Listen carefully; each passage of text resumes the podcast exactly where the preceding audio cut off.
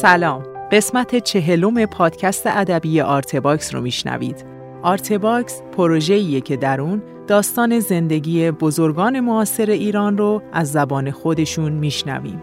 اگر دوست داشتید بعد از شنیدن این پادکست به سایت آرتباکس هم سری بزنید تا آثار هنری، عکس‌های هنرمند، گفتگوی تصویری و صدای کامل مصاحبه رو هم به صورت رایگان ببینید و بشنوید.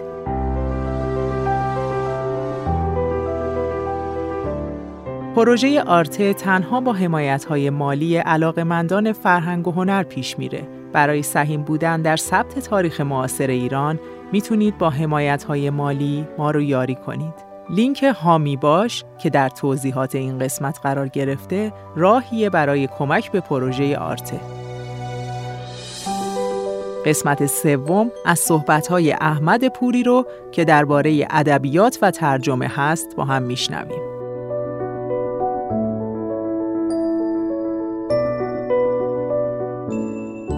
آرته تاریخ شفاهی فرهنگ و هنر و ادب معاصر ایران.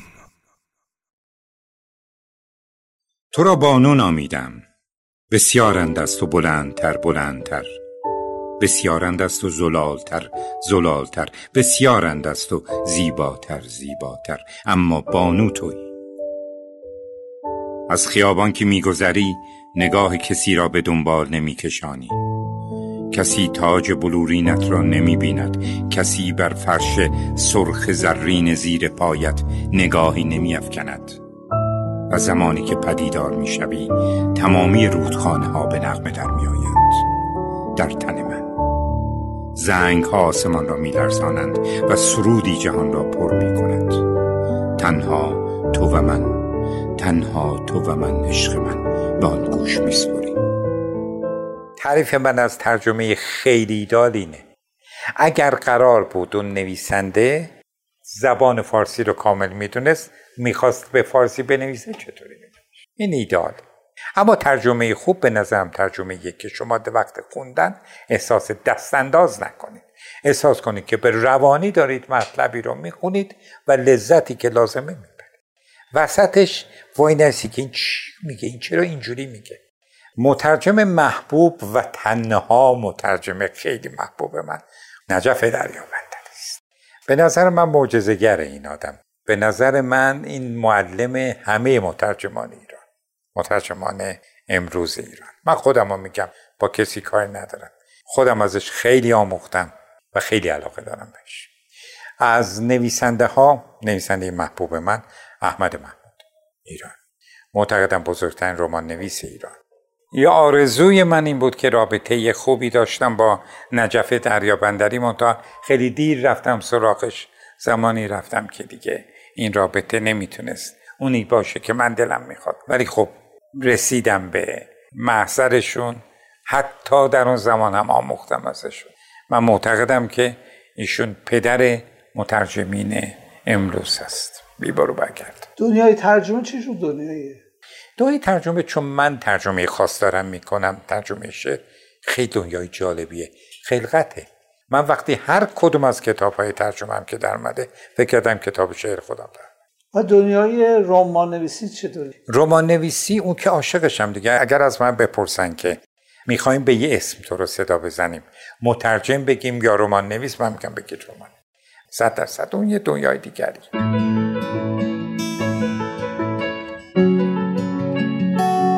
تو سبک های نوشتاری؟ کدوم سبک رو بیشتر میپسنده؟ میپسندم یا اینکه خودم پیروی می‌کنم. ببینید من معتقد نیستم یک نویسنده اصیل حداقل اینجوری بگیم. نه خوب نه ولی اصیل. یعنی واقعا می‌خواد نویسندگی کنه. اول انتخاب می‌کنه بره کدوم سبک بنویسه. این منتقده که پشت سرش راه میفته میاد میگه تو این سبک نوشتی. اما خود من بیشتر به فانتزی در ادبیات علاقه دارم مخصوصا در رمان. رمان خیلی خیلی عبوس واقع گرایانه امروز نباشه به نظر من بهتره. یه چیزی درونش باشه یه بازی باید باشه. و در هر سه تا رمان من این بازی هست. در اولی خب پنجاه سال برمیگرده عقب دیگه. فانتزیه. در دومی نمی‌تونه بنویسه رمانشو چون در بیست و چند سالگی شروع کرده. بعد کارمند شده بقیهش رو ننوشته دوست داستان کوتاه نوشته. رسیده الان به دوران بازنشستگی. تازه به فکرش افتاده که رمانش رو ادامه بده. تا میاره رمان رو بذاره جلوش حالا ماجراهای دیگر هست. از حیات یه صدای خشخشی میشنوه. میاد می‌بینه که یه نفر اونجا هست. نه زنه نه مرده یه قیافه عجیبی. غروب هم بود تشخیص نمیده. میگه جناب میگه من میهمانم اسمم میهمان. که بفرمید این تنها بود. اون میاد میگه من روح رمان تو هستم. یعنی این اولین بار بود در ایران همچین سبک شما می‌بینید که رمان رو خود شخصیت ها میگن. نویسنده نمیگه. نویسنده میشه مخاطب. من به این جور فانتزی ها و این علاقه دارم. و رمان سوم هم, هم یه فانتزی دیگه داره. چه ضرورتی شما رو میکشونه به اینکه رمان بنویسین یا شعر ترجمه کنید بعد که اون میره جزو اون اسرار ناشناخته های این زمینه که همه دقیقا ما نمی‌دونیم چه چیزی ما رو وادار می‌کنه که بشینیم بنویسیم. یه زمانی از شما می نویسید برای اینکه می‌خواید بنویسید یه چیز رو برسونید پیامی رو. یا حتی یه مسئله پیش افتاده پیش اومده می‌خواهید اونو به صورت خاطرات بنویسید نگه دارید. ولی یه زمانی هست شما میرید سراغ رمان. یعنی در واقع نوعی دروغ. رمان نویسا و داستان نویسا بزرگترین خالیبندان دنیا هستند چون دارن چیزایی می‌بینن که و می‌نویسن که وجود نداره.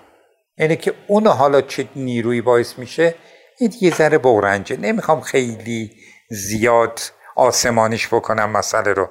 ولی اینو یادمه که من یازده سالگی می نوشتم داستان می نوشتم و نمی‌دونم چرا. در بین بازی های بچه ها که همه می‌رفتن دنبال یه بازی بازی من این بود که بشینم.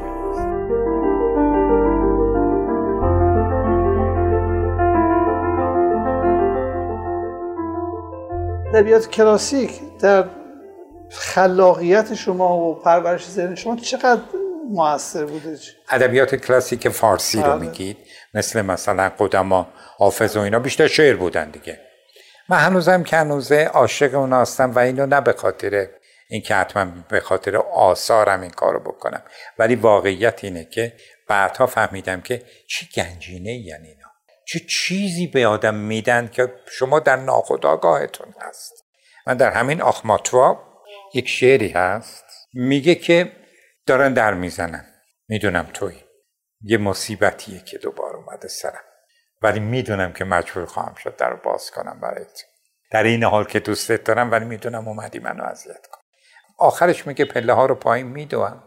در را باز می‌کنم به روی غمی که از نو به مبارک بادم آمده است. هر دم از نو غمی آید به مبارک بادم من اون لحظه اونو نوشتم یه لحظه حافظ اونجا نشسته بود منتظر که آخماتوا این شعرش به اینجا برسه به من کمک کنه.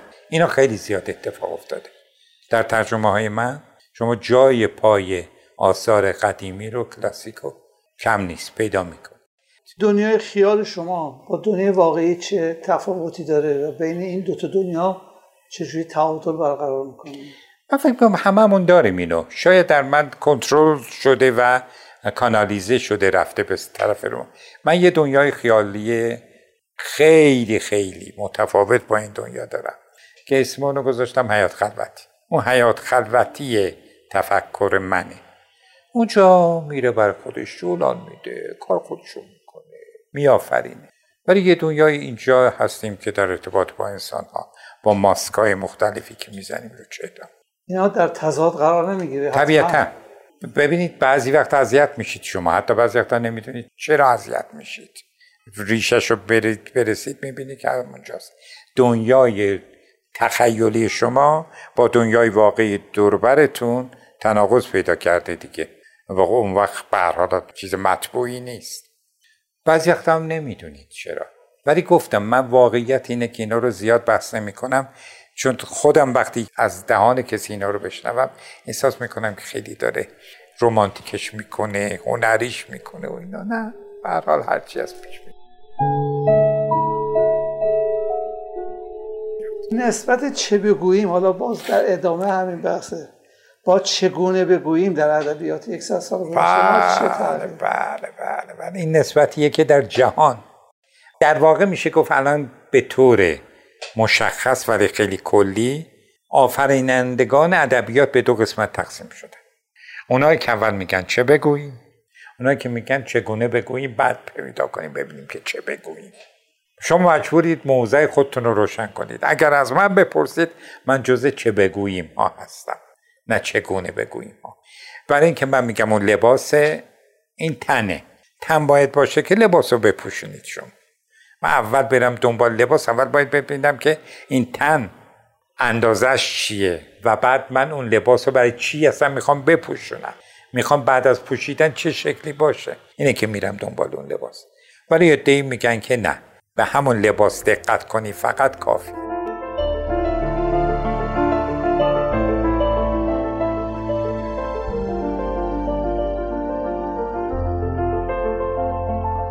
معمولا نقد هایی که میشه بر ترجمهاتون به خصوص ناظر بر چه چیزایی؟ خیلی کم نقد شده. این به معنای نیست که نباید می‌شد.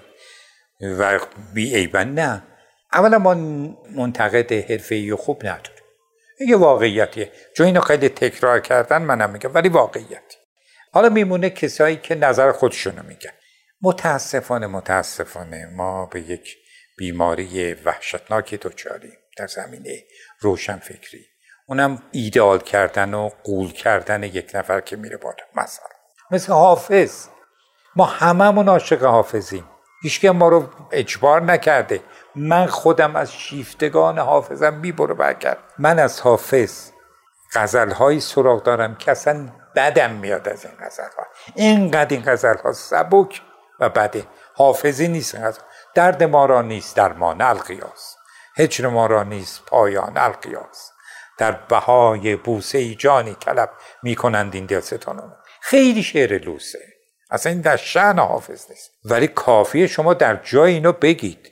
و گفتم من اینو جالبه براتون بگم این خاطره. در یک جایی جلسه بود.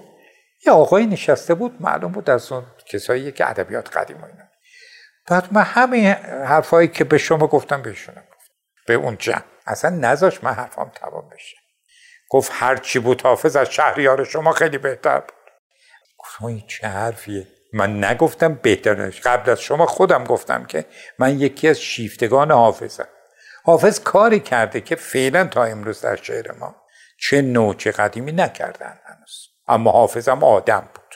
حافظم می‌تونست چیز مزخرفی بگه. این کلمه مزخرف که دیگه ایشون رو اصلا من نمی‌دونم. واقعا اونجا اگر امکانش بود منو میکشت. منظورم اینه که ما بت می‌سازیم. یک. چون بت می‌سازیم حالا این ضرر بزرگش می‌دونی که به چی می‌رسه. به همون هنرمند می‌رسه. الان چون عمری صرف کردم موهام سفید شده کسی یک عیبی پیدا می‌کنه در این ترجمه هم میگه که بعد دیگه من چطور بگم؟ پوریه دیگه. یعنی چی؟ جرأت نمی‌کنه بگه این همون دیکتاتوریه که عمری بر ما مسلط بوده. یا یکی بالای بالاست یا یکی در حزیزه در فرهنگ ما جایی برای منتقد نیست که افتخار کنم بگه که من منتقد بزرگ این کشور هستم. در اروپا هست در فرهنگ غربی هستن اینا جایگاه رفیعی دارن. ولی هنوز در کشور ما سنت نقد به اونجا نرسیده که جایگاه پیدا بشه در چه کسی تشویق بشه بره دنبال نقد. و متاسفانه یک برداشت بدی هم از نقد می‌کنن اینه. شما یک کتابی رو باز می‌کنید که طرف اثر من رو نقد کرد. خب؟ یک فصلش راجبه کتاب من. قبل از اینکه خودش حرفی بزنه میگه رولان بارت می‌گوید یک صفحه از رولان بعد فلانی می‌گوید و همین 20 صفحه نقد نوشته. 15 صفحه فلانی می‌گفت بابا اونا رو ول کن. من یه مثالی بزنم یه ذره خنده داره. خوبه. کتاب منو نقد می‌کردن در یک جمعی. یک نفر که داشت دو قدم و خط رو نقد می‌کرد گفت که من این کتاب رو با علاقه خوندم تا آخر منو کشوند. اما در حین خوندن یک چیزی منو اذیت می‌کرد. آخرش به این نتیجه رسیدم که آره این نوردون تروپ مثل اینکه اونو گفت. طبق نظریه اون فهمیدم که این کتاب برای نوجوانان. چون اون 15 تا شرط گذاشته برای نوجوانان؟ دیدم این کتاب دقیقا این 15 شرط رو داره و اون 15 شرط رو خوند. یه آقایی بود که اون جلسه رو میگردوند. و من که نشسته بودم گوش می‌کردم که آقا برگشت گفت که والا با این این 15 تا رو که گفتید جنگ و صلح هم اینا رو داره. گفت من فکر نمی کنم دیگه جنگ و صلح برای نوجوانان باشه. و یک خانم دیگه جواب داد بهشون. گفت اصلا فرض کنیم شما به این نتیجه رسیدید که نوجوانانه. پس چرا اذیت می‌کرد شما رو دور کتاب نوجوانان می‌خونید دیگه بده منظورم اینه ببینید حتی ایشون که تقریبا میشه گفت میگن منتقد خوبیه میگه خودشو سپرده دست نوردن تروپ اون چون میگه که اینجوری پس من با تو چی میگی؟ تو برای خودت چه استقلالی داری؟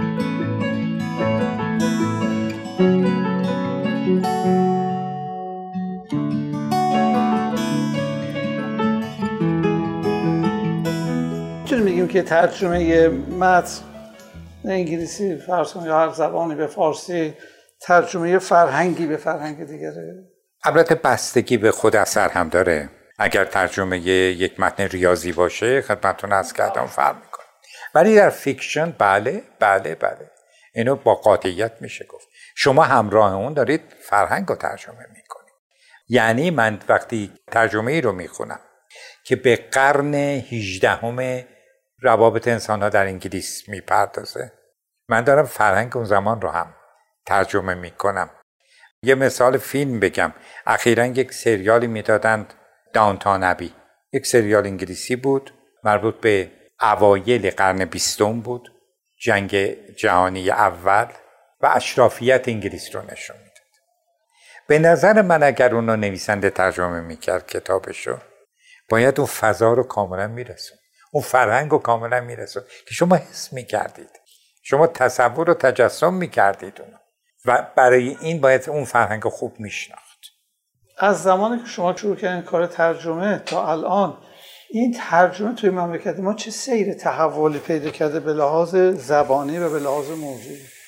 من فکر می‌کنم به لحاظ زبانی خیلی پیشرفت نکرده چون ما مترجمین خیلی قوی و خوبی داشتیم. الان سراغ ندارم. از نسلای امروزی مترجم قوی مثل قاسی مثل دریابندری مثل نجفی و و و. از نظر زبانی اینا خیلی دقتشون بیشتر بود وساسشون بیشتر بود تسلطشون زیاد بود. واقعا زبان فارسی رو خوب میفهمیدن. اما از نظر کمیت الان اصلا انقلابی رخ داد.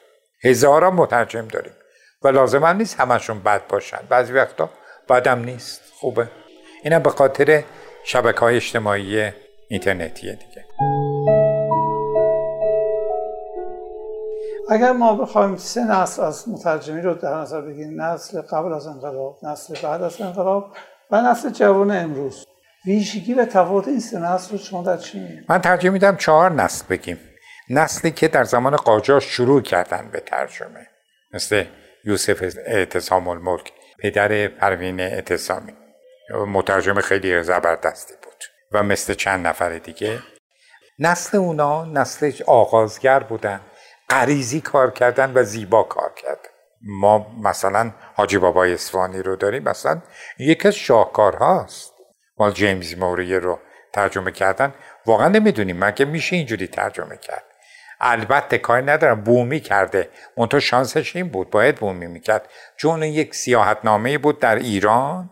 و این واقعا جوری نوشته بود که تا به امروز بعضی شک می‌کنن که نه این اثر اصلا مال حاجی باباست. جیمز موریه نبوده در بوده و اون هست. یک اون نسله که فقط غریزی کار می‌کرد اصلا نمی‌دونست ظرایف ترجمه چیه. نسل بعدی که در واقع با فرانکلین و اینا خیلی هویت پیدا کرد که خدای دریابندری هم جز اونا بود کریم امامی و دریابندری و اینای دیگه. این نسل توجه بیشتری به خود ترجمه کرد. در واقع یه مقدار از نظر نظری هم پرداخت. فاضلتر بود خوب بود به نظر من از نسل اول هم بهتر بود. یه کمالی اومد در ترجمه.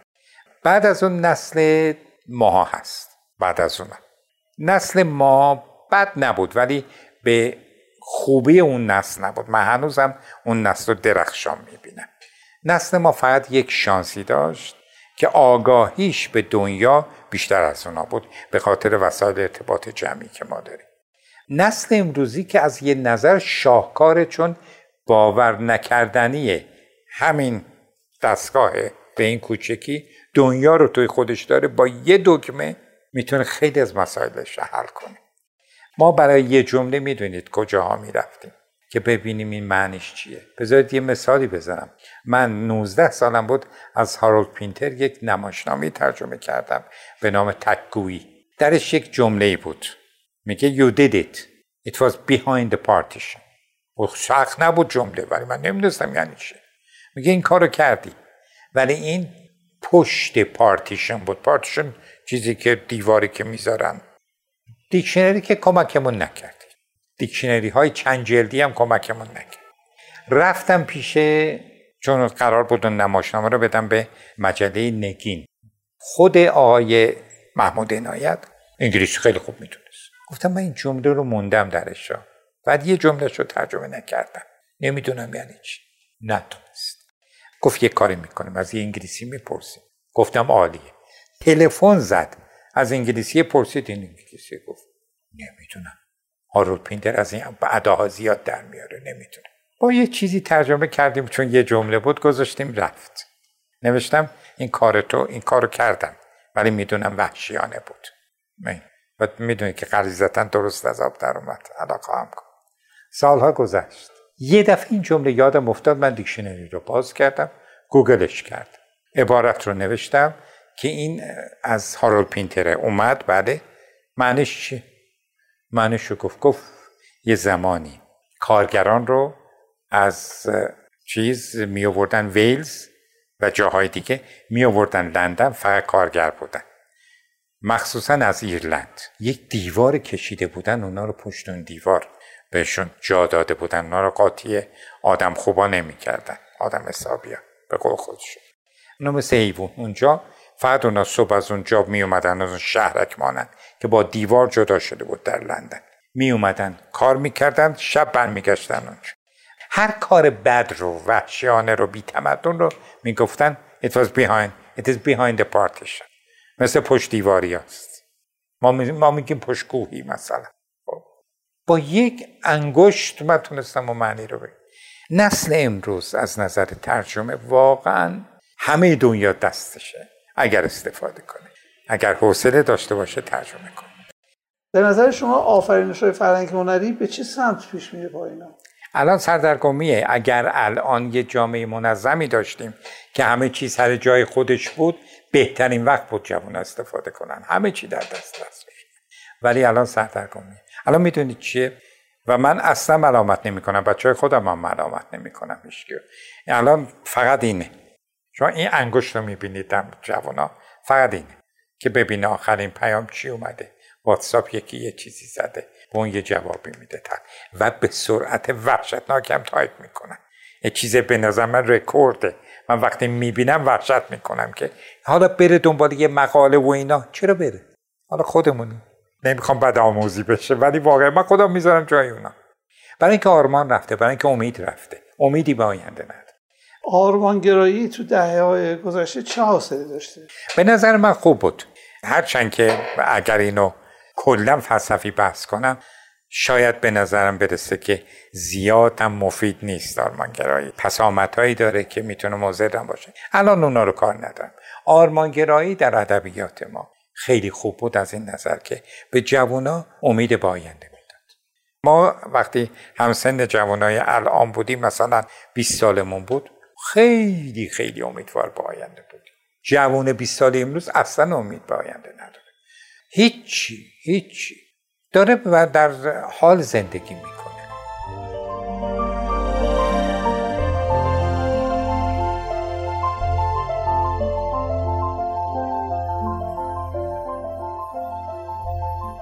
من 14 15 سالم بود. برادرم دوستی داشت به نام محمد و در یکی از داستان ها ازش اسم بردم در پشت درخت توت.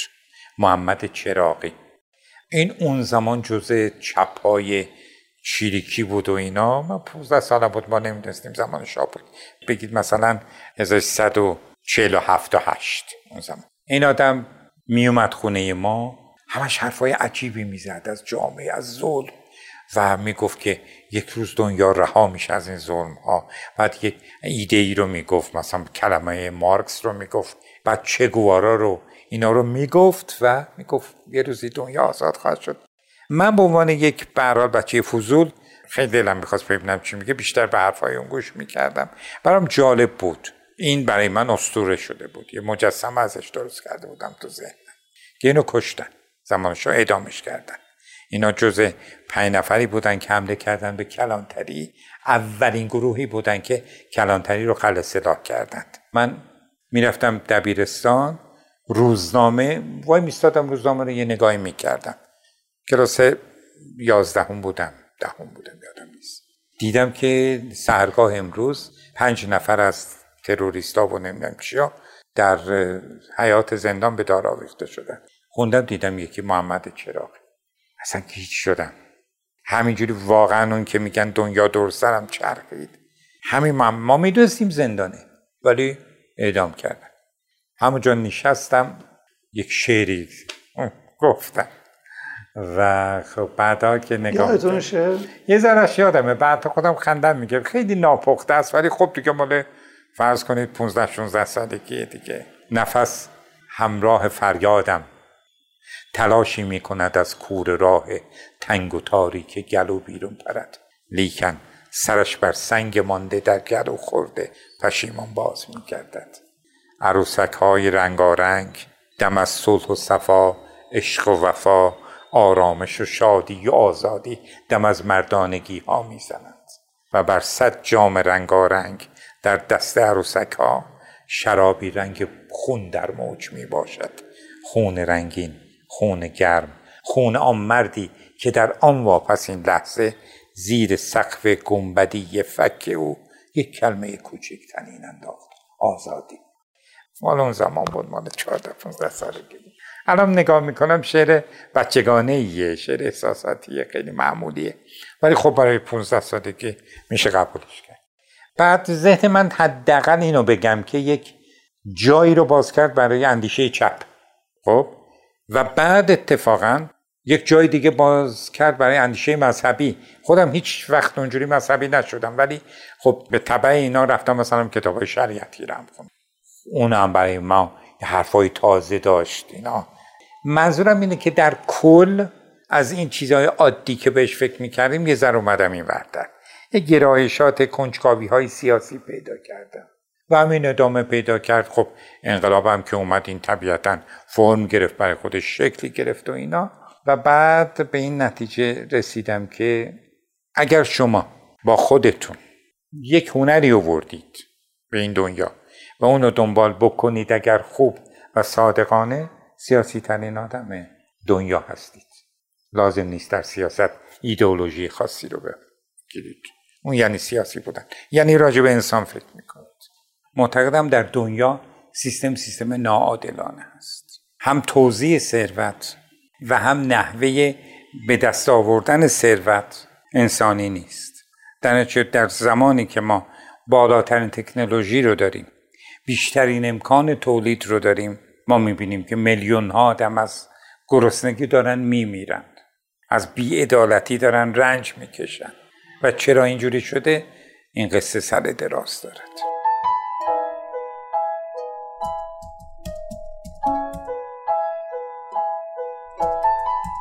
از زمانی که به مسائل اجتماعی در واقع حساس شدین این حساسیت پشتش چی بود؟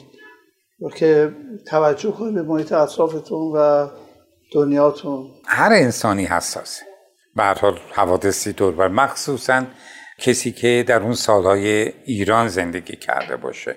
ما یک دوران بسیار پرتلاطمی رو گذروندیم که تقریبا میشه گفت هیچکی نمی‌تونست بی باشه. بی شدن به اون تحولات عظیمی که داشت روی می‌داد به اون دگرگونی ها به اون بلبشوری ها در یک جنبه و به اون تغییرات بسیار زیادی که به وجود اومده بود تقریبا لامحال بود. خب کسایی که در کار هنری هستن حساستر هستن به این مسئله.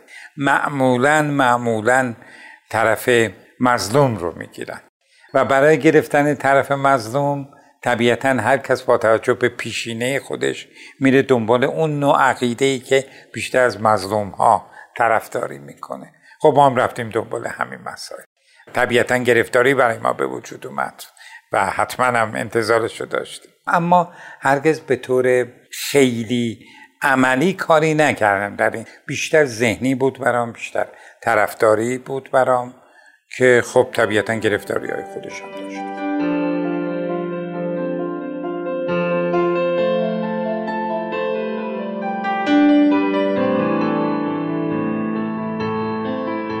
بزرگترین کشمکش شما تا حالا چی بوده تو این کار؟ بزرگترین کشمکش من وقتم بوده. که همش آرد همین الانم در آرزوی این هستم که به هیچ چیز فکر نکنم. هیچ مسئولیتی نداشته باشم بشینم بنویسم.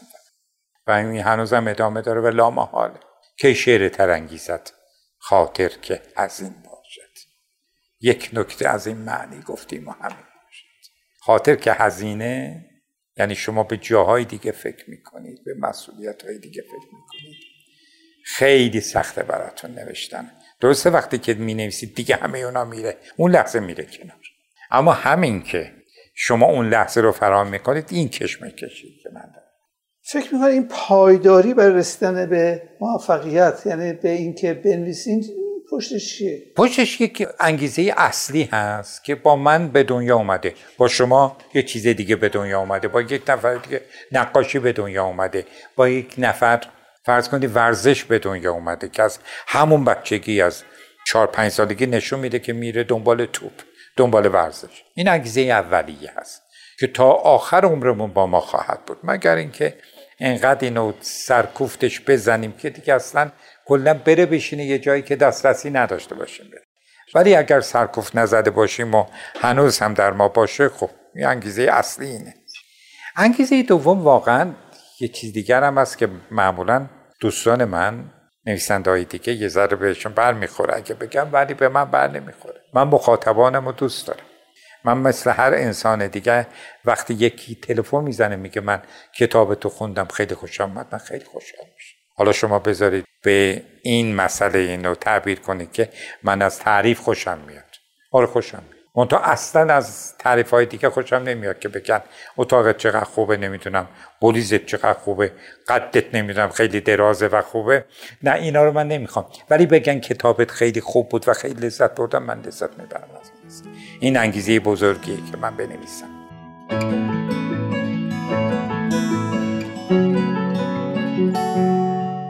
و شما هنوز یه اثری از شما چاپ میشه؟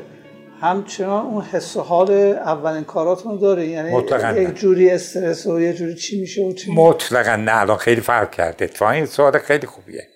من اولین داستانم که در فردوسی چاپ شد و باور نمی کردم چون فردوسی جولانگه کسایی بود که همه در اوج بودن.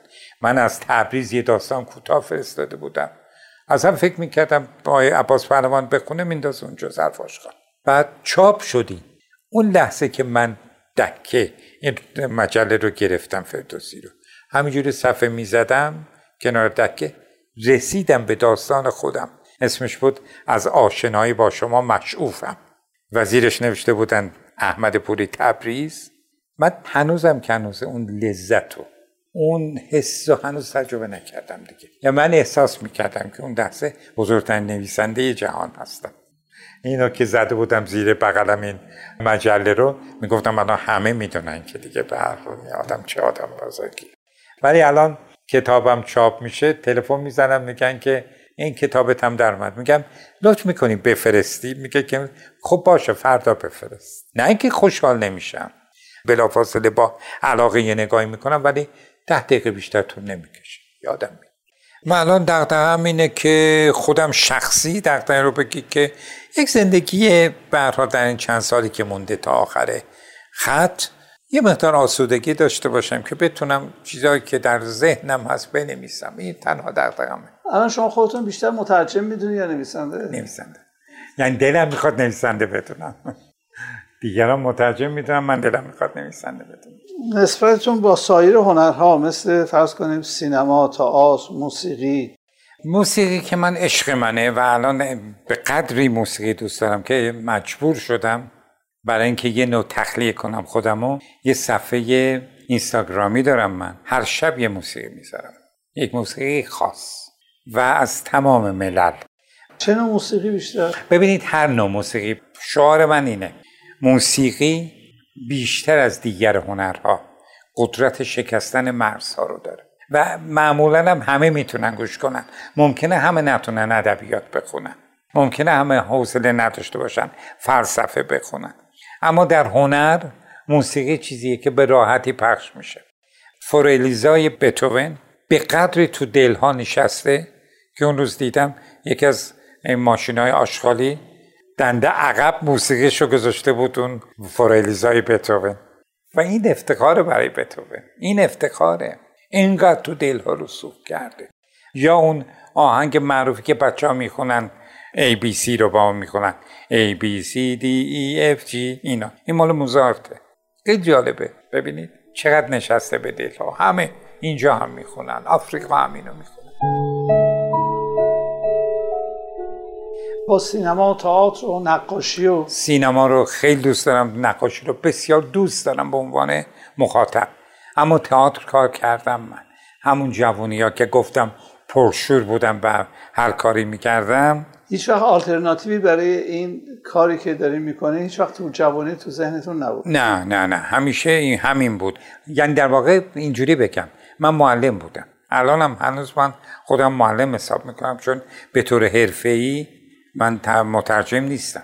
حرفه‌ای مترجم کسی که از راه ترجمه پول در بیاره. من درسته پول میاد ولی بر مبنای اون تنظیم نکردم. در چون مترجمی هستم که خودم میرم سراغ آثار. کسی به من نمیگه بیا اینو ترجمه کن.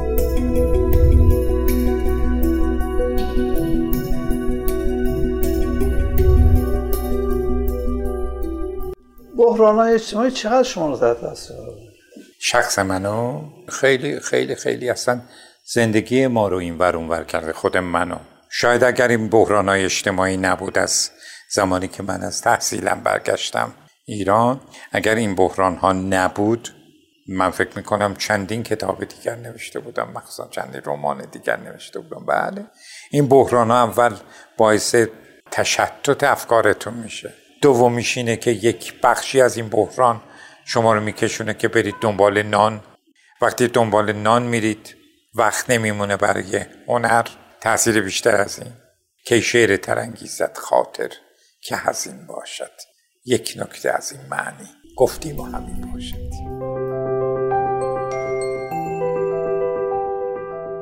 ممنونم که پادکست ما رو شنیدید. در قسمت بعد احمد پوری درباره تاثیر مسائل اجتماعی بر ادبیات برامون صحبت می‌کنه. امیدوارم که قسمت بعدی رو هم دنبال کنید. تهیه کننده فخردین انبار تولید پادکست زهرا بلدی و پرهام وفایی. همکاران این قسمت مهدی زندپور، روژین گلستانی و آزاده نوزاد مقدم. متن خلاصه پادکست شکیبا شخصیان.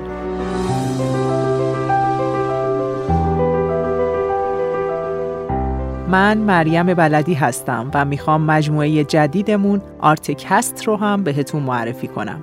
ما در آرتکست داستانهایی از سرگذشت بزرگان فرهنگ و هنر و ادب معاصر ایران رو براتون میگیم که دیگه در بینمون نیستند. امیدوارم آرتکست رو هم بشنوید و دنبال کنید.